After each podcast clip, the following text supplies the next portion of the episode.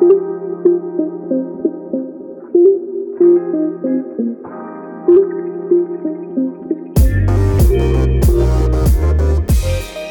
everyone, and welcome back to Unproductive Justice, the podcast about reproductive justice, health, pop culture, and everything in between. We're your hosts, Bridget, And Anna. And we are very unqualified to be talking about the things that we are going to be talking about today, but you're here, so buckle in. Yeah, so we did take a little hiatus. Um, Bridget is actually gonna take the bar soon. Um, so she's really busy and I have no excuses. It's been really cold here and we're actually recording this over Zoom because I am unwilling to walk to Bridget's house, even though we technically live in the same neighborhood in DC. so that's where I'm at personally. Yeah, I didn't leave the house for five days last week um, at all. So that's where I'm also at. Um, it's very cold. There's no reason to go outside. So we aren't. yeah, I, I don't see any point to do it. Um, but we have a jam packed episode today, so why don't we get right into it? Okay. well, we're going to start with segment number one called the Repro Issue of the Week. Anna, take it away. So I know that you might be tired of me talking about SB8 in Texas, but it's it's still happening. People in Texas still don't have a lot of access to abortion right now because of this horrible bill.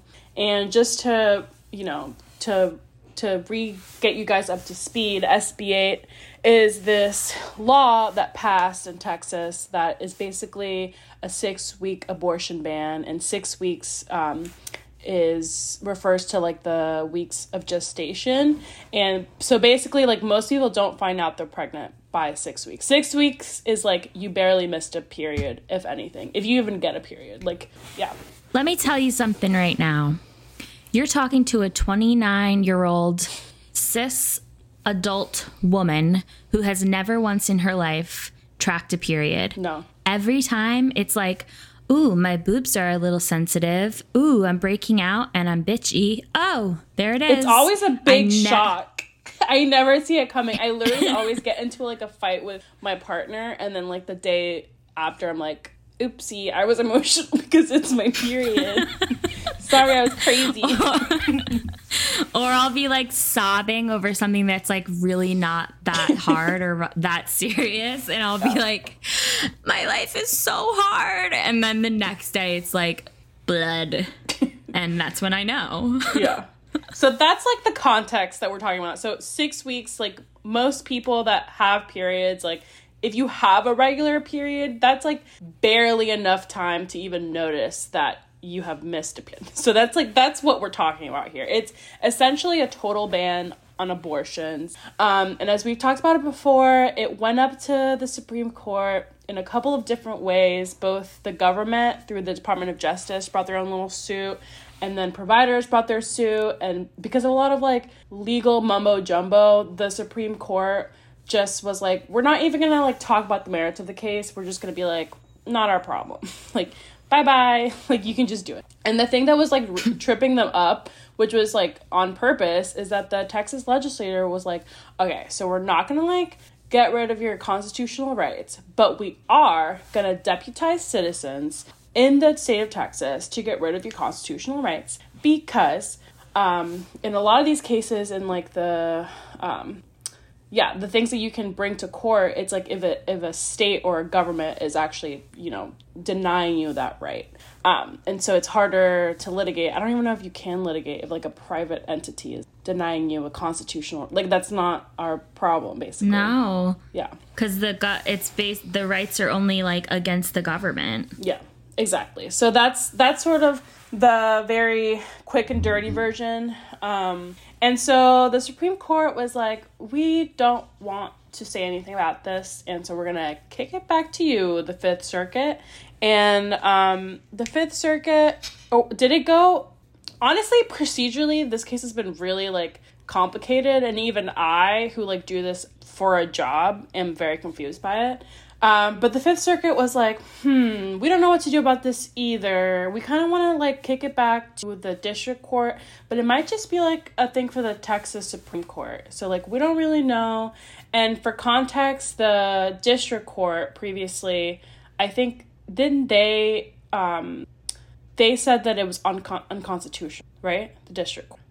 Yes, there was an iconic decision out of the district court, which this isn't really relevant, but I don't know what happened. If it was, it was a great opinion. The opinion was excellent, very much grounded in reproductive rights jurisprudence.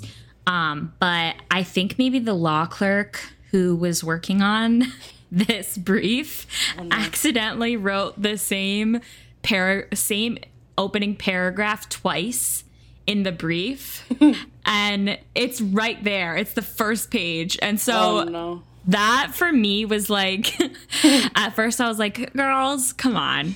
Like it's right there. Can we just like get this under control? Let's not undermine our decisions here right out the gate. But then people online were saying stuff like the judge was like, I said what I said and I'm going to say it again for you. and so I really like that lens. Yeah. No, but yeah, that's a really good district court. That's a really uh, good way to view it. Sorry. if um, we overtalk each other, get over it. We're on Zoom, so and honestly, to our two listeners that aren't us or our partners, like what do you expect? what do you expect? exactly. Um, yeah, so basically um, they were like they were like, where do we kick it back to? And like again, what we're saying too is like the Supreme Court should have just said unconstitutional, babes, like no more of this. And they had a chance to do that even before it went to effect. And they were like, mm, I don't think so. And so they've just been letting it linger and just like denying access for like all these days. It's like past like 100 days at this point where people have just it has been it's been in effect in Texas since September 1st of last year. and um, it's like so, 150 something days. Yeah. So like a really long time. like not good. um and a lot of Texas patients like of course are going to other states and are overwhelming other states because you know I don't know if you know this, but the South isn't too friendly with abortion. There's a lot of restrictions, and it's like really difficult to get an abortion in the South. Um, but any whoozle, so it's been kicking back and forth, and the Fifth Circuit was planning like we're actually gonna t- uh, kick this over to state court, which is no bueno because state court, like specifically in Texas, and this might be shocking to our listeners. Um, not good for abortion rights. Um, mostly Republican judges, like, and it's a little bit the wild, wild west in the, in state courts, um, just like generally. Um, and we are pretty much guaranteed that the state court will find any kind of way to weasel out of calling this unconstitutional. Um, so that's where it's at right now. Yep, that's where it's at. Um, and then didn't it go back to the Supreme Court? Oh, they tried to. They filed a writ of certiorari. No, no, no. It was a writ of mandamus. The mandamus. Mandamus. One of those. and I think writ it was something. Writ of something, and they were asking to. They were asking. Um, I think it was the providers. They were asking them to tell the Fifth Circuit to take it back to federal district court, and they're like, "No, we don't want to do it." And of course, um, you know, Sotomayor et al uh, dissented and were like, you know, this is all ha- all has been an abomination. Um, so yeah, the Supreme Court again failed to act slash like is actively letting this stand and is actively telling people of Texas, fuck you, just go ahead and get pregnant, keep that fetus, and let it wreak havoc on your wallet, body, and soul. So that's what's exactly, exactly that yeah so not great um so yeah that's that's what happened there um and we have another update sorry if you're burnt out from hearing about this man but buckle in because news came out today that yeah. we were right um yeah. and we predicted the future we, we both Justice. predicted the future and we uh what's it called? You call something into happening. We manifested, manifested it. it. Yeah. we manifested this reality, this news that happened today that Justice Breyer has officially, I don't know if he's officially announced it personally, but the Supreme Court came out today to announce that Justice Breyer intends to retire after um, this term. So uh, he will be retiring. So Breyer, we're excited retire. about that. Breyer, retire. Breyer, retire. For all the reasons that we discussed in our last episode, we're excited about that. Um, but I definitely, as the resident Breyer Stan uh, on this podcast, and probably the only one in the world, I would like to take a few moments to talk about Breyer and how much. Could you could we play uh, that that uh, Sarah McLachlan song that's like in the arms The arms of the angel fly away from here, from this dark, cold hotel room, and the endlessness that you feel. That is the soundtrack to this next coming segment where we update you about Justice Breyer's retirement. So, I put together some thoughts. Um, first and foremost, I want to say that I I was a stand for Breyer before it was cool, and it was cool as of today, as of him announcing his retirement. So, uh, all you girlies out there who think that you've been on the We Love Breyer bandwagon, no, honey, I'm driving that bandwagon. I am the original Breyer stan. I always have. I don't been, know why you want to double be. down on this identity. Because he fucking rocks, okay? First of all, I'm sure, like I said last week, he had some secret problematic. Uh, Op- actually, not even secret. Like he came Next down week we're gonna find wrong, out he's like a a neo-Nazi. pedophile. Um, I'm sure they would have covered that shit up if that was true. But um, yeah. So he no, I mean he had bad decisions in the past. He came down on the wrong side of Masterpiece Cake Shop. Um, he sided with the conservatives on that, which was a case about um, a gay couple in Colorado asking a cake maker, Masterpiece Cake Shop, to make them a cake for their wedding, and were denied that. And the court came down to say, I mean, I don't know the opinion well, but I believe they said that it's like someone's First Amendment rights to be able to deny making a cake for a wedding, whatever. So Also, he's had his case, slip ups. every time I hear about that case, sorry to interrupt, I'm always like, what a perfect sort of casebook case. Like, because I feel like all the cases that we like learn about in law school are like this like random thing that somehow has this huge effect. Like, oh, there was a railroad and they got a ticket for a lifetime. It's like, what are you talking about? It's like the same thing of like, there was a cake shop and now this is about like gay rights. Like, what do you like? yeah. I don't know. It's relatable. It's relatable. But um, I mean, Elena Kagan came down wrong on that one, I believe. So yeah, um, he's he's not the only one who fucked up. But I will say that he has been a champion in other aspects. He wrote the most recent decision um, that struck down attempts to take down the ACA, which is really awesome. Uh, he has consistently um, either authored or sided to protect LGBTQ rights. He has been a very strong protector of our democracy in the aspect of separation of powers. He has like written about it. He has um, joined decisions or written decisions about the importance of separation of powers and like sticking to the like underpinnings of our democracy. So I think that in that aspect, he's been he has an incredible legacy, but his greatest legacy, I think, lies in the decisions that he authored related to abortion access. Um, in Whole Woman's Health, he and in June Medical, but in Whole Woman's Health, I think that in a lot of ways he really ushered in a new era of abortion jurisprudence because he employed a judicial review standard that logically weighed the benefits of abortion restrictions with their burdens on abortion access. Um, so after the Casey decision in 1992, mm-hmm. there was just the undue burden standard was which was what courts had to apply to determine whether or not um, whether or not an abortion restriction in a state is an creates an undue burden on abortion access. But that's like a very subjective test, right? Like any justice that that goes before, they really get to decide or judge that that goes before like it, it, gives them incredible judicial discretion. It gives them the opportunity to say, like, uh, actually, I think this fact is like, they, they essentially could pick and choose which facts they were going to consider to be an unwarranted or undue burden on abortion.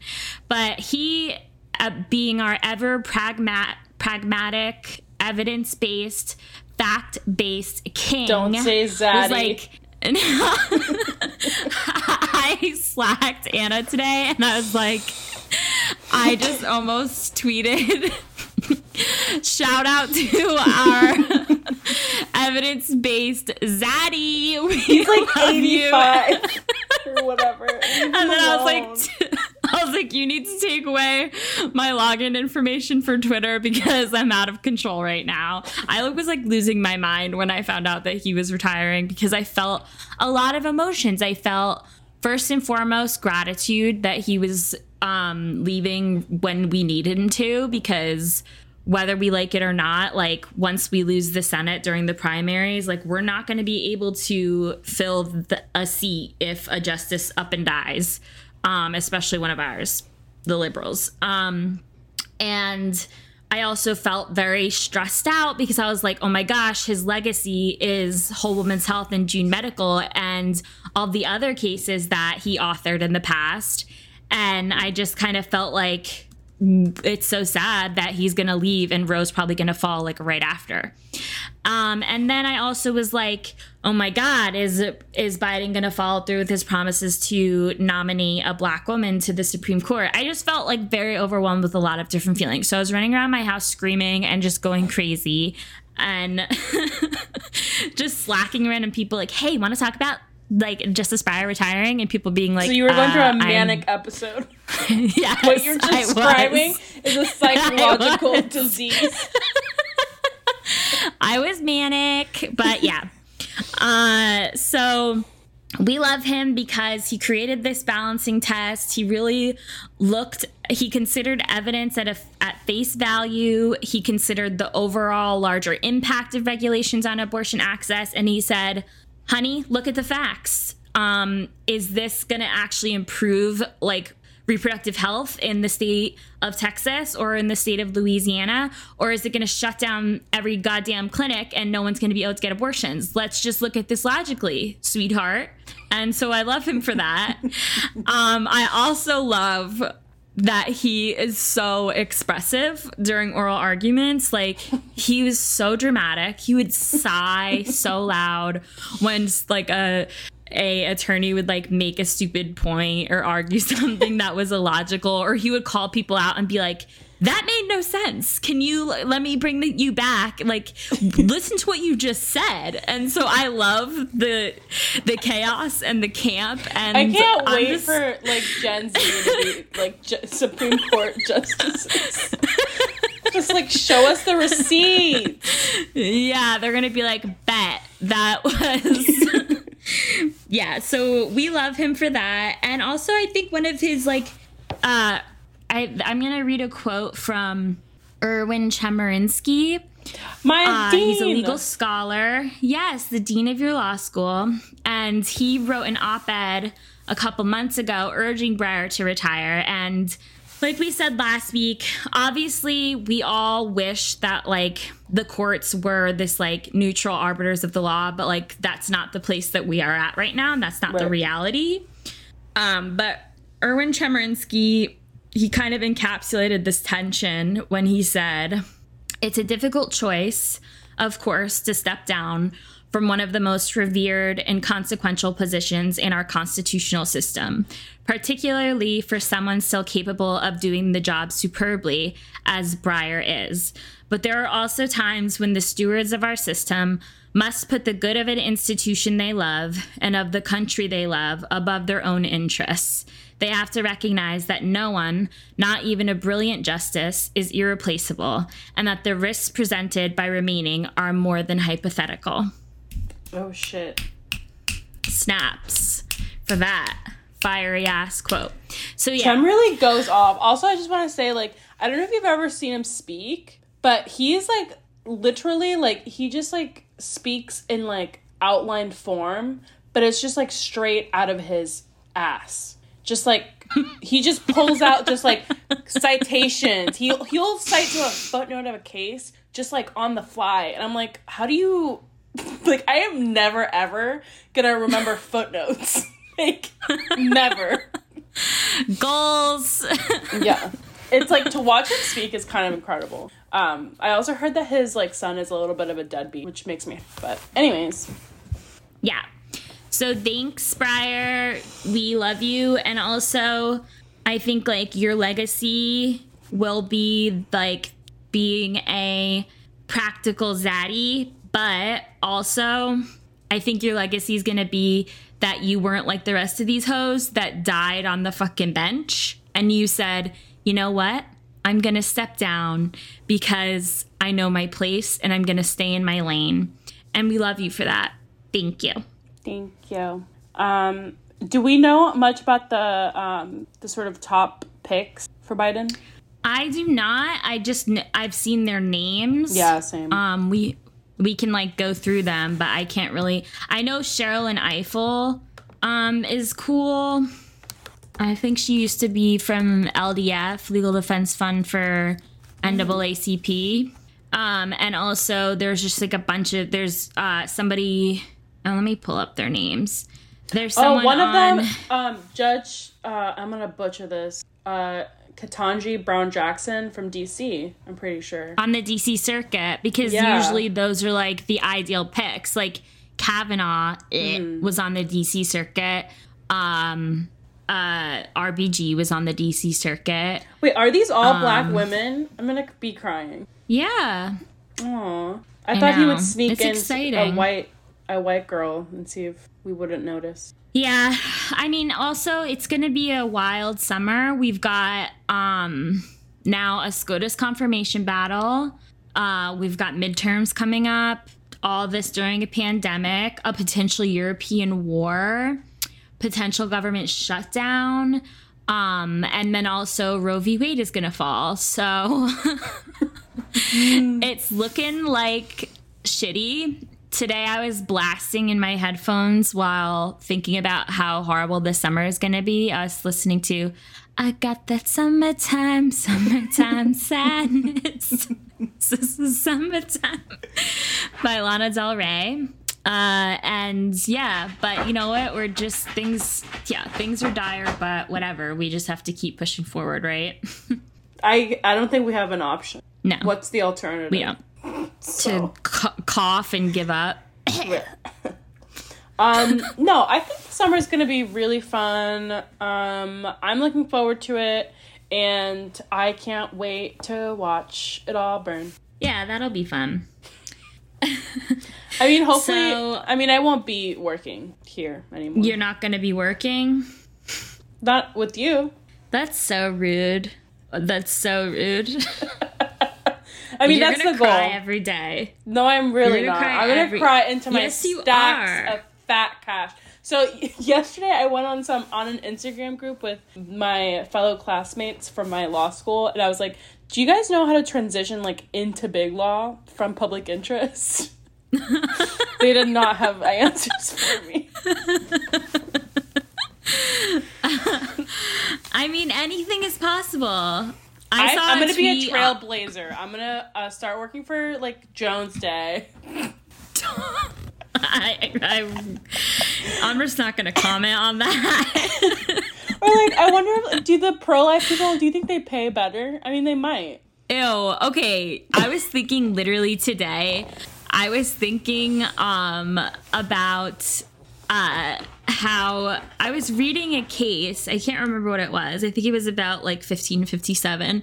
But I was like thinking about how gross it is that like the people who like work on like one side and like completely destruct the entire like system of laws that are in place to like protect people's rights and then they get hired by like big organizations to be litigators to work on the other side and people's like justification is like well they're the ones who like destroyed the right and we were they were our opponent for so long so they know it better than anybody and it's like yeah but does that person actually get to come in and then like fix the shitstorm they created like that sucks Yeah. i'm thinking about like neil you know like neil katyal No. That rings a bell though. like I think he's like the person that has argued the most um Supreme Court. He's like argued like a billion Supreme Court cases, but he'll like hop back and forth between like one side and the other. And I think actually he's he's annoying for me on a personal level because during like the Gorsuch battle, he like wrote this op-ed in like support of Neil Gorsuch and like oh Neil Gorsuch is going to be a fine justice like just let him like this isn't our court battle against Trump as if every battle isn't a fucking court battle against a Trump nominee. So yeah, I don't like him and um but he's a good example of somebody who I should gets to flip flop back and forth. Yeah. No, you shouldn't. I actually saw a tweet that he's going to be voicing one of the new M&Ms. but I Shut think that was a That's somebody a like.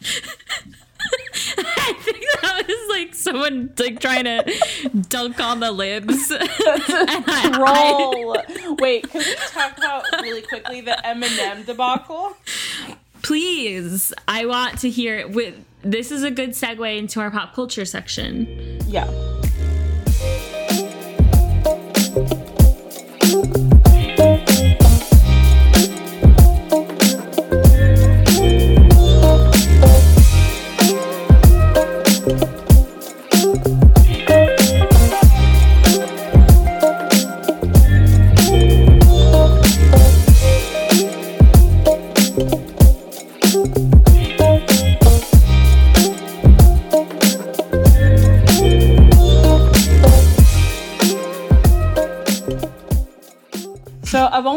TikTok, like the criticism of it. I haven't even, I haven't seen like the source material.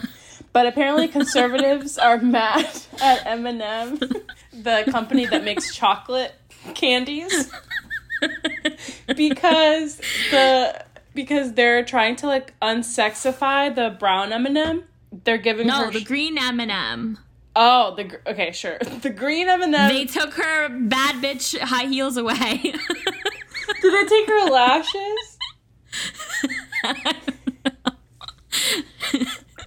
so apparently they they were like they were wasting Fox News airtime on this, and um, everyone is like, "Is this is this the thing that you?"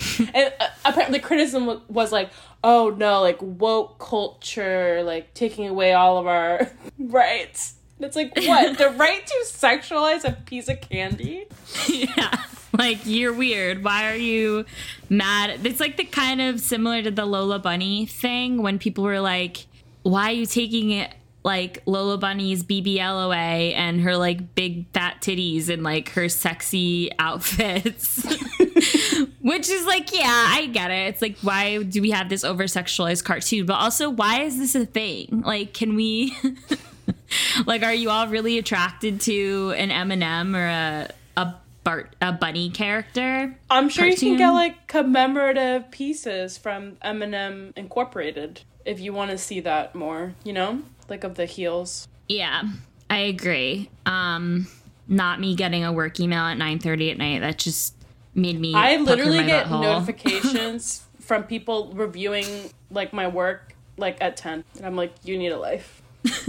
It gives me anxiety. You can't check. Um, but I'm looking at them now. Like, yeah, they're taking away the green M and M's, bad bitch heels. The brown M and m is the same, but I heard that they are ni- non-binary. The brown oh, M&M. that's what they're mad about the brown M&M. brown M&M. It's a chocolate. It's ch- it's a piece of chocolate.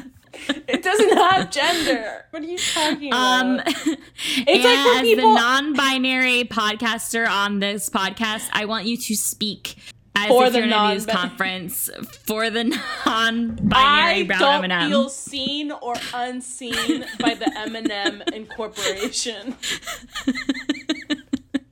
and I don't care. It's like when people like misgender my dog. I'm like, it's a dog. It has no concept of what it is or why you're looking at its genitals, weirdo. Yeah. it's pretty hilarious. I love it. Um, but yeah, I heard Neil Katyal was a, M- voicing M&M, and now I realize that that was You were being Just- trolled. I was being trolled.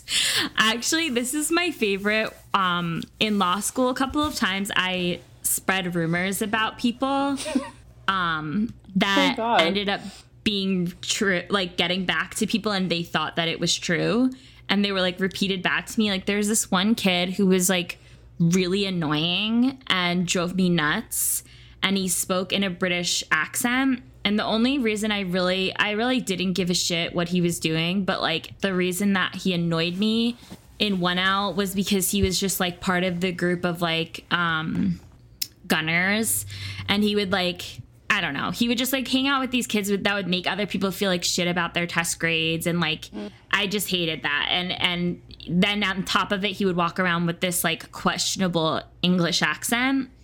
So I started telling people that he was from Pittsburgh and that his accent was made up. and then like the week of graduation i'm out with one of my good friends and we're like having drinks like and like sitting in the sun just talking about law school and jobs and oh crazy we're graduating and my friend who was in a completely different section from me in 1l turns to me and goes uh did you hear like i heard that like he's not even british like he's from pittsburgh when i tell you I love like, that for you. almost choked on my straw. it was so funny. Hilarious. I love when you like spread a rumor about someone and then it gets back to you and people like really think it's true. But that's basically what happened with the Neal Katyal voicing one of the M&Ms. Are you sure you didn't start that rumor yourself and now it got back to you and you were shocked again? I'm right here spreading fake news. I just tried to tell you that and it's not even true. So, yes, Yeah. I'm the biggest I mean, I spreader of I fake don't think that anyone listens to our podcast for facts, figures, um, researched opinions, you know? yeah. And if they do, that's on them. That's on them. We told y'all not to listen to us. Yeah. So Okay. the n- next thing we wanted to talk about, uh, another TikTok thing, kind of everything here. This is just a TikTok set. Um, as two elder min- millennials try to figure out what Gen Z is, is the Yeah. uh, West Elm Caleb situation going on in the city of dreams, New York, baby. Whew, whew, whew. Okay, so I'm gonna give you an overview of what my understanding is of what happened. Um, and this could again be wrong. A Twitter We'll also link the TikToks here. Wait, were you gonna say something? I was gonna say something not related to anything, but have you seen the TikToks of like rescue dogs and cats in the background, and they're like living in like a dual income kids um apartment, and they have all these like beds and stuff, and the the background song is like No. American Dream, New York, new me. I have not. We will also link that. You all can write in American your thoughts. Dream. It's so funny. I can't believe you haven't. You probably have seen it, but you would know the song if if you knew it. It's it's really good. Anyways, that just reminded me of that. Keep going. With I'm your sure. I'm sure it's American my- Dream. So, okay, folks. Um, so what happened was some, I guess, jewelry designer, very rich woman in New York City. I'm assuming rich because the clothes are very nice and the apartment looks nice. Um, yes. So she, I guess, like was tweeting. She was on um TikTok and was TikToking about some guy who she had gone on a date with and really connected with him and they had a great conversation felt like they had really connected and or maybe she went on two dates with him i don't know and then out of nowhere he just ghosts her and so she just like puts it on TikTok and she's TikTok famous. And then all of these people, and like she never mentioned his name or anything like that. She just, that's what she said.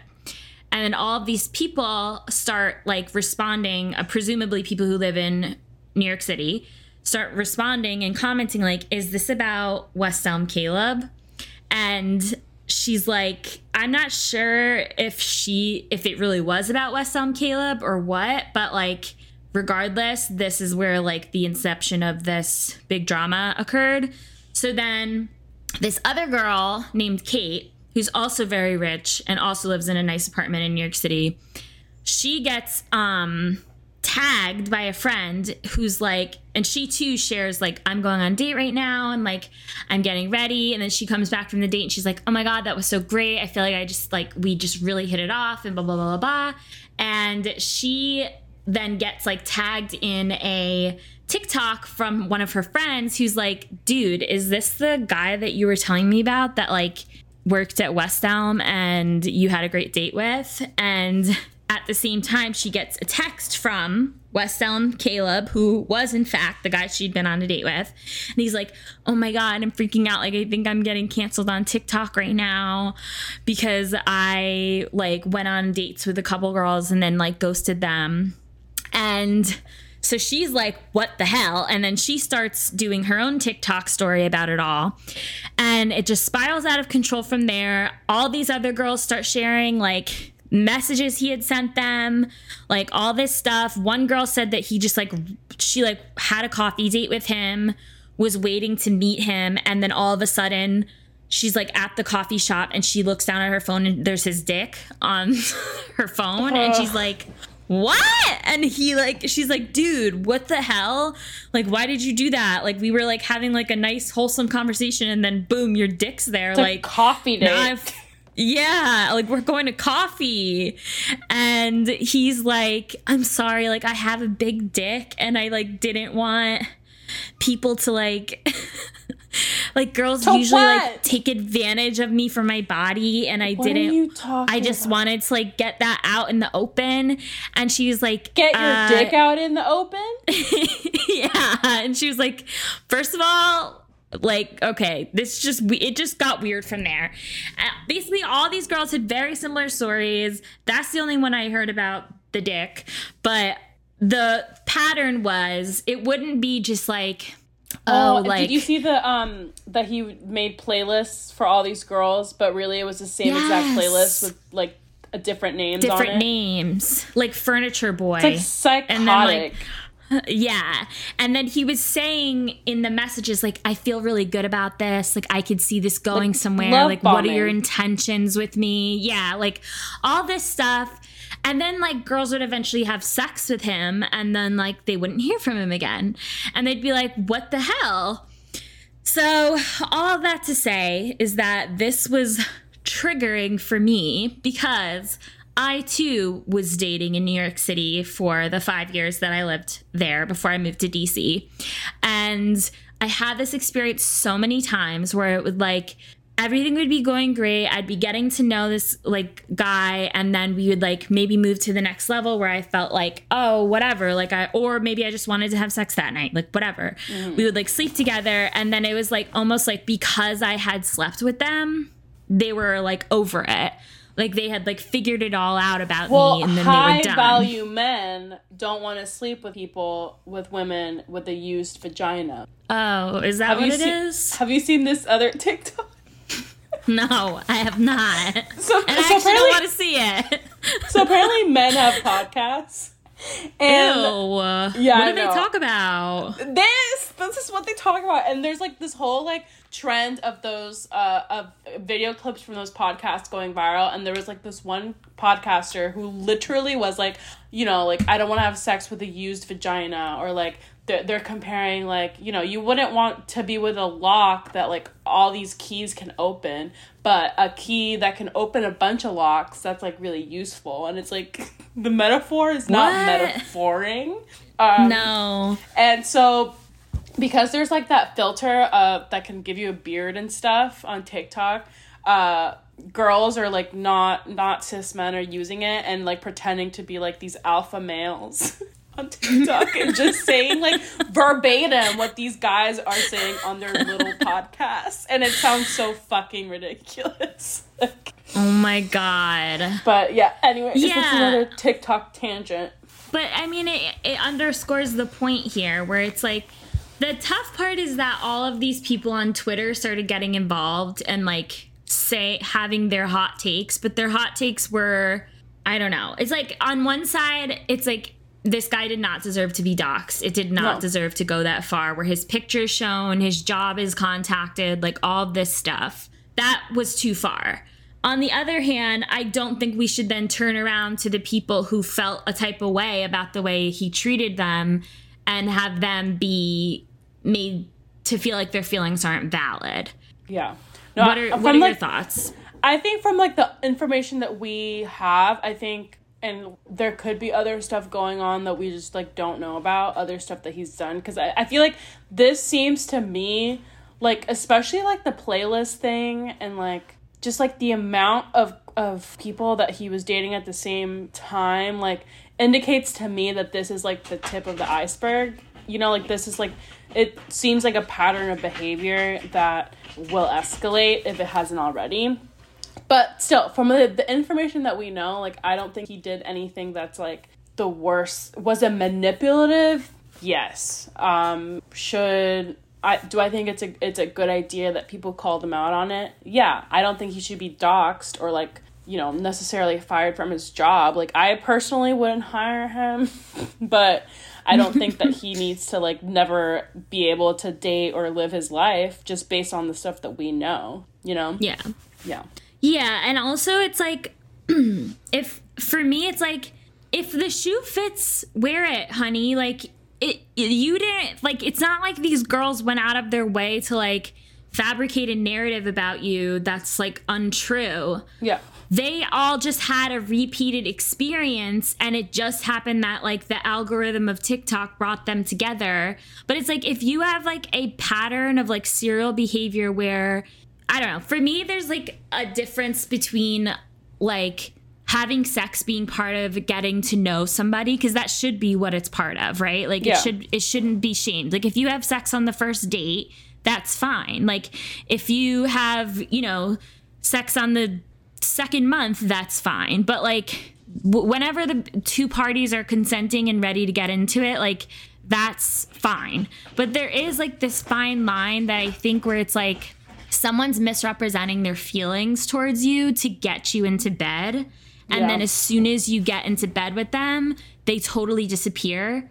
And the thing is, like, people talking about like people representing ghosting as if it's like a bad thing, like, kind of takes away from the experiences of people who have like been ghosted in ways where like their husband walks out when they have like five children or whatever. It's like, okay, those two things can exist at the Right. same time, right? Yeah. That really bad, egregious version of someone like totally disappearing on you and leaving you like with the bag in your hand, that's horrible. But there's also something to be said about people who date and then don't act like an adult and communicate with the person like, hey, this isn't like I really liked hanging It's out like- with you today. It's as simple as a voice note. it's as simple as a text of just being like, and like I had to start doing because um, when I was like when I was dating to find my husband, um, I went on a lot of dates and I really tried because I was being really intentional about like about dating and like getting myself out there and like being upfront about like what I wanted. Uh, one of the things too that I reflected on is like that I kind of let things like kind of simmer out. I wouldn't like ghost anybody, but I would kind of maybe like lead them on longer than I should have, or like kind of um, like instead of just being like I don't want to date you, I would just be like, oh, I'm busy until they gave up, you know, which is like not Yeah. great. But I like really made an intention to like if after the first date I was like, I don't see this going anywhere, just like saying that, like even in a text, just being like, hey, like you know, I've yeah, I had a good time. I just like don't see this working, and like that's all you have to say. Yeah, I don't feel, uh, I'm not feeling the romantic vibes. Or, like, you Yeah. know, it doesn't even have to be about the person. Yeah. I honestly think telling someone, like, you can't hang out repeatedly is, like, less offensive than Yeah. talking to Just someone nothing. every day, sending them a pot, uh, playlist made for them, like, it, making it as if, like, you, they crafted just for you, like, saying all this stuff, like, I could see us going somewhere and then totally disappearing off the face of the earth and never Yeah. responding to them again. That is so confusing and like hurtful to be on the other end of. Did I tell you when I like literally met this guy's like sister and then he ghosted? Shut up. Aww. That's I like was horrible. I was like FaceTiming this person's um like sibling. oh my god. And then I was ghosted. Um and it was coincidentally after we hooked up.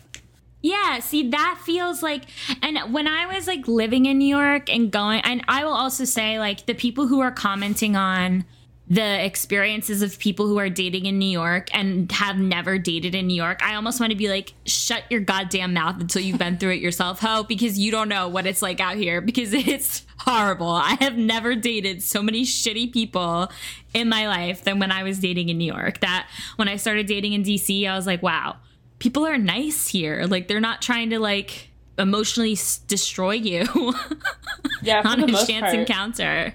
I honestly feel like dating in DC is not that bad. You can really find people. It can be it can take a while, but I think there's like it's not so big that you feel totally anonymous because it's like small enough that you almost always have like a second or third person connection to someone, so there's like accountability in that way. Of like you can't just like be the worst person. Yeah. And I I mean there's a lot of people that DC attracts that are bad people like but there's also a lot of people that DC attracts that like are interested in like public interest and I think like people who I like have certain like morals or values that like lead how they show up in the world are less likely to like be emotion like irresponsible with someone else's emotions. You Yeah. know? If, Yeah. if that's Or just like sense. more Whereas- aware of it. Yeah. yeah. Whereas in New York, it's like there's 5,000 guys wearing a beanie who all went to SCAD and uh, like graphic design is their passion. Like, and like next thing you know, you got played by one of these stupid little hoes and it's the worst feeling. Dating is Yeah. rough. Did I tell you? Okay, I'm just going back to my my brief and wondrous uh, serial dating phase before I met my current love of life. Um, did I tell you about? I went on a second date. I drove all the way to like not. I think it was past like Clarendon, Virginia. Oh, hell no. It was like 40 minutes. And no. and he was like this was our second date and he was like oh i want to show you my house because i was like oh cool he's like he bought himself a house i'm like okay, like let, let's just give this a-" i show up i'm looking really cute and um and i thought it was gonna be like oh we're gonna like make dinner together like cute blah blah blah i show up he's in sweats No. You should have turned around right there. I should have. He's in sweats. He's in sweats, and I'm like, oh, okay, like, what's the vibe? and he's like, oh, like, we could watch a movie. And I was pissed off, so I put on the um, Zodiac Killer Netflix movie. you would. You because I would was do like, that. I'm gonna, I'm gonna watch what I want to watch, and then, and then he had like no plans for dinner. And I was like, what are we? Do? uh, And then he was like, oh, I, I thought we could just like order food. I'm like, okay, and he hadn't even like downloaded the app on his phone to order, like Ew. zero preparation. So I was like, so he was like, oh, what do you want? I'm like, I'll take a large pad thai. And this and that because I'm having a nice time. And then I waited until the pad thai got there, and then I had my friend call me and fake an emergency. Um, and then I was like, I have to go. And I took my pad thai to go. They went home because I was so like done. I literally I ran out of there. I like I put my little toes in my sneakers. Didn't even like put my feet. I just put my toes in and just waddled. Shuffled out of there. So that was Good for you. my- I was. Just I like, would have stayed. I would have ended up sleeping there. Somehow ended up with him months later in a horrible si- like.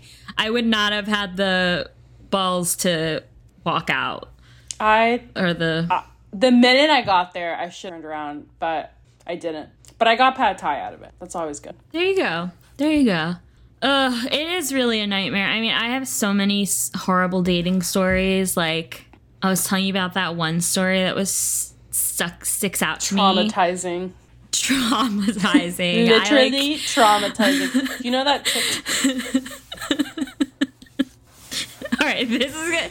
the episode. the name of this episode is like TikTok something. TikTok tangents? yeah, Or do you know TikTok, that TikTok? tangents. Have you seen Caleb? um, yeah. So I had this. I went to school in New York City and went to like a university that was like ge- kind of big-ish and like in the city. So there really wasn't like a campus vibe where you got to like create a community. You, like the community you created was really just like the people you lived with and whatever.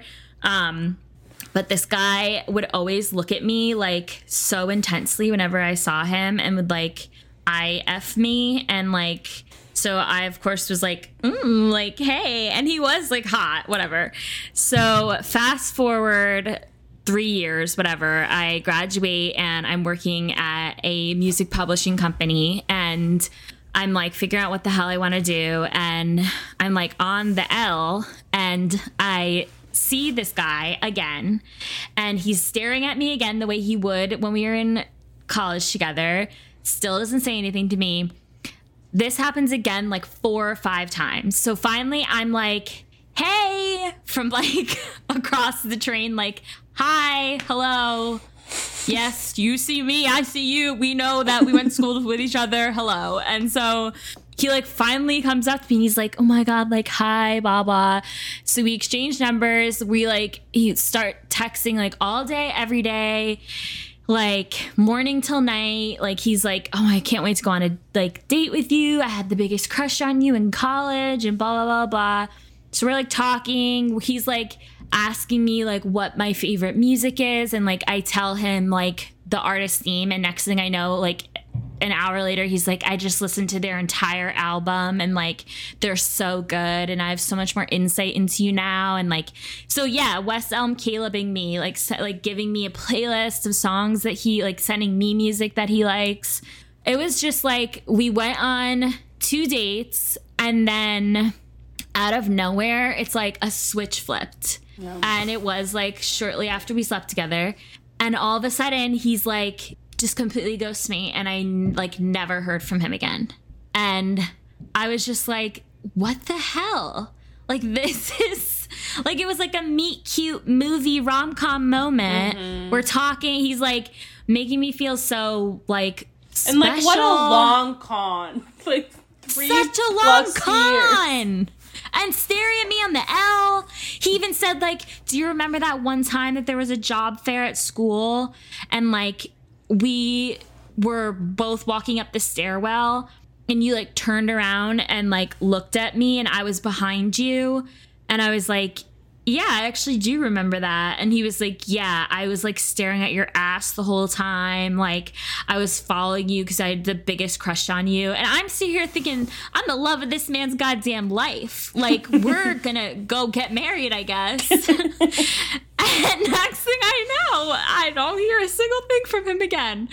It was like after that, I moved out of New York shortly after that. But that was like, that one sticks out in memory as like, wow this dating in New York. But so many experiences like that happened in Yeah. New York. It's just like I just I think we should really stop normalizing ghosting. It's just like it's so easy to just send like you don't even have to do it face to face. You don't even have to like do a whole thing. You can just be like vibes are off. Bye. Like and that's Yeah. it. If you want to be nice, you can, you know, explain, but you don't have to. Also like cuz also like my thing too it's like cuz I've been ghosted a couple times and it's like usually by men after we've hooked up and it makes me feel like am I like bad at sex or something? Like, am, is that like, is my body disgusting? Like, and it's like, no, like, you know, cis men will fuck like a couch. Like it's not me. So, but it just like of course like plays into those like insecurity. So if if it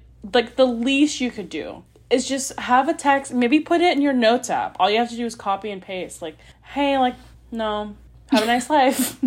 Exactly. It does to your point about it like making you like if the timing of it being right after sex, like it does make you feel like either like there's some like your body didn't do it for them or the sex wasn't good. And then also just like the added piece of like feeling like you were conquered. Like it was like, oh, I needed to like conquer this person and like now that I've like relinquished that to them, like they're no longer interested. Like that feels yucky. And then it's also the layer of like virginity being mm-hmm. like like oh i should just be this like virginal person that like keeps my legs closed at all times and like makes you wait until a ring is on the finger to like give it up. It's like i don't want to do that either. That's not organic to me. Like yeah. I like to have sex. Like i like to like whatever. Like it's just weird. It's it turns it into this like transactional dynamic and it feels yucky and it feels like and like, like you're thing, being like objectified. the gag is like for a lot of these people, like if you just wanted to have sex and you didn't want to date me in that way, that would have been fine. like we could have just been fuck buddies. Like that's a fine consensual interaction that we can have without manipulating each other into having feelings. Like, yeah, like s- sending playlists and shit. Save it. Yeah. Okay. I think that's it for this segment. Um, mm-hmm. Let's move on. Do we have any white flops of the week? You're supposed to bring me the. I can't pick the white flop. I'm the white I'm trying here. to think of something bad. I'm trying to think of something bad that happened. Are any flops in the media? I don't listen to the media. That's true. That's for damn sure. I don't know what's going on. Um, what did I even do this? Today's Wednesday. I have a white flop of the week, but I oh, feel wait, like I have one. Okay, go. I have one, and I posted about this on my Instagram stories. My white flop of the is the fact that nonprofits pay you pennies on the dollar of what you should be getting and make you feel as if you are doing something wrong because you can't manage your money. But the truth is, you can manage your money. It's that you're not getting paid a living wage.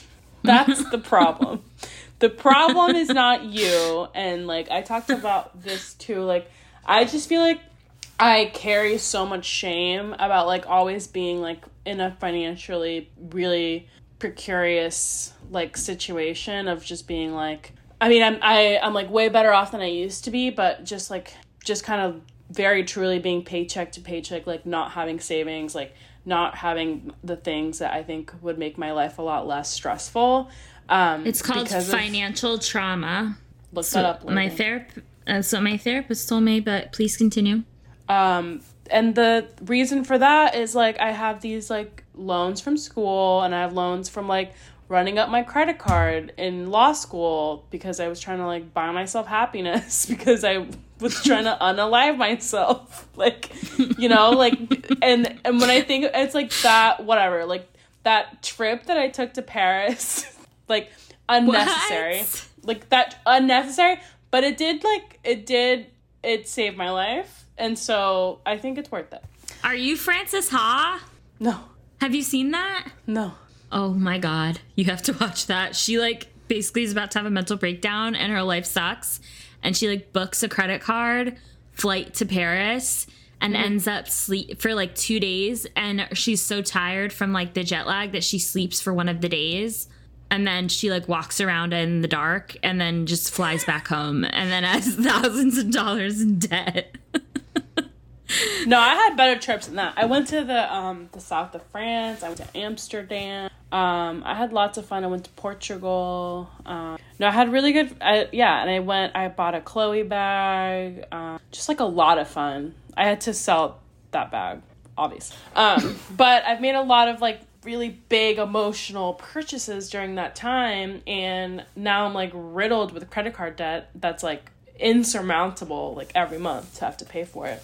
Um and I have a lot of shame around that and a lot of guilt, but also like something that my therapist was telling me. It's like that is the thing that you did to survive that moment, and like it sucks that you're still paying for it and that you're probably gonna keep paying for it for a while. Um, but it's better than being dead, you know? Like, so, like, I don't know. I'll take what I can get, I guess. And also, like, if I was paid, like, what I should be getting paid, it truly would not be such a like at all. It would be manageable. I would feel like on top of things. I would feel like I could actually get ahead of this and it wouldn't be such a big deal. But because, you know, we literally are like chronically underpaid because I feel like I was like I make more than like my mom makes and I'm like well that's a really bad like litmus test because like like we like i come from like a, a, a family and like friends in an area where like everyone is chronically underpaid so that that's not a good um and i have a freaking like several hundred thousand dollar degree. Like i should be making more money. Um so anyways that is my white flop of the week is the shame that comes with the financial instability that is created by the conditions of capitalism. Yeah, I mean, I think it's called like the myth of the nonprofit, where it's like as long as they can represent themselves, and this is like nonprofits across the board, like as long as they can represent themselves as being like this, like poor little, like gritty little nonprofit, like everyone's just here because they care about the work and like whatever like they they can get away with like under chronically underpaying people and it's messed up because yeah. what for one it's like people do this type of work because they have some type of like personal interest in it or like whether it's like a personal experience they had or it's just a passion that they have and and so that is like preying on people's like passions and like emotions and feelings and like basically nonprofits are like the West Elm Caleb of of the working Is my world. job gaslighting me? Am I being love bombed yes. by my job? yes. Yes. And I, I just want to clarify this is not like the most direct criticism at my current employer. It's like a, a criticism of like the entire nonprofit industry. Um, but it does apply to my current employer. I'll say that. Fire me. No, don't. Please don't fire me. Yeah, it applies to all nonprofits. And like something I was thinking about when you were like explaining like like feeling like very much like about to unalive yourself during law school that you go and take this like a really expensive trip to try to like inject life back into your life. And like you went through all the hardships of law school at like the mental, the physical, the financial, the emotional hardships of law school, but like you're not getting paid the amount that like the average attorney is when they leave law school. And so like those people it balances itself out, right? I mean, I'm sure it's not the same for every person, but like you know, there's a light at the end of the tub at yeah. the end of the tunnel. But with like public interest work, it's like, no, the struggle continues and you're still doing this really hard work and you still had that very traumatizing, difficult experience of getting to this place and you're still struggling. So it's yeah. like it's tough. I don't know what the answer is. I mean, it's a structural issue. There should be like more financial investment in people who do this work, like across the board from like the government. And then also, like, you know, if we didn't have billions, billionaires out here running around, like maybe there would be more money going to this type of work. Um, yeah. It is all like capitalism at the end of the day, with most, as it is with most things. But I think that makes sense that, you know, it is a white flop too, because of course the people who are going to be more finding themselves in these situations where they're riddled with debt and doing this work are the people who have had the experiences that have like like ushered them towards this work and then also don't have like the structural access to privilege and resources in society to like be well off once they mm. while they are doing this difficult work. So it is just like yeah, it is nonprofit work is the West Elm Caleb of the working world. it is love bombing and manipulating us. and being love bombed. What was your white flop? I was gonna use a white flop that, or I was gonna use the read. Um, I don't know if you listened to this week's episode. I just did actually, of the yeah. read. So I didn't know about this. I hadn't heard about this, but um, there is a woman, Kid Fury mentioned a woman who is, uh, what state was she in? Virginia? Let me look it up. Virginia woman. Oh, with Googled- the COVID mandates, the mask mandate. Yeah. I just Googled Virginia woman mask school guns and it popped up right away. In Luray, Virginia, where I have been, um, ooh, sh- there is a woman, Virginia woman arrested after threatening loaded guns to school over mask policy. A woman named Amelia King was against a white woman, by the way, as if we even need to tell you that. Right. Is against the board's mask policy for students. She said on Friday that if her child had to come to school in a mask, that she would bring every gun loaded and ready. Every gun was- in America. before she was cut off and then was arrested and charged and then released on a $5,000 bail. Um, and she was charged with violation of a code of Virginia, which is oral threat while on school property. I mean, yeah. You're out of control. You like you seriously are out here so deep throating the word of Fox News and conservative media that you are literally seeing having to wear a little piece of fabric. Your kids wear a little piece You of don't have fabric to over their believe in it to wear it. Also, like It's you don't- just like we're- No ridiculous. asking you to consider science or facts or even care about others. Like all that's being asked is this little, uh, a fun, stylish statement. Just a Across moment. your face. Yeah. Yeah. And this woman equates that to she thought it was appropriate to say she was going to bring every loaded gun that she owned. I want To know how, what does she meant by every. do a school, ma'am. With children. What? Were you What to do with the loaded guns? what were you going to do? What was the next step in this plan? I mean, the good thing about children is that they're typically um, shorter than adults. Where And so if she this? was going to shoot up the entire school, she could just aim high. Okay. okay. Uh, everyone, please excuse Anna's um, making a joke about school shootings. School- I'm not making a joke school making yes, a you were. I'm making a joke about this lady who's sane and bonkers. you are Amelia King. I am not. But yeah, that was very, very floppish. Yeah. Um, that was like a, a white um, belly flop. Did you see that there's a Virginia uh was it the I forget who it was, but it was also in Virginia, but this uh this legislator put up uh, a website to um, inform them when critical race theory was being taught in schools. And so this uh, TikTok uh, person created this thing that would send them just like spoof emails to that um, tip line. And I, I love that. Every time they try to do that, of like, here's this like tip email, TikTok shuts it down. Feel like you will not have anything use usable after you put this out here. What, did they shut the girl down? Oh no, I mean like uh TikTok shuts it shuts like the tip line down because they get so overwhelmed because you, you can't do that anymore. Like anything to do with like the internet or like forms, like they they know too much. This is why I trust TikTok teens with my life. Yeah, with my life. Yeah. Yeah, Are you considering yourself a TikTok teen?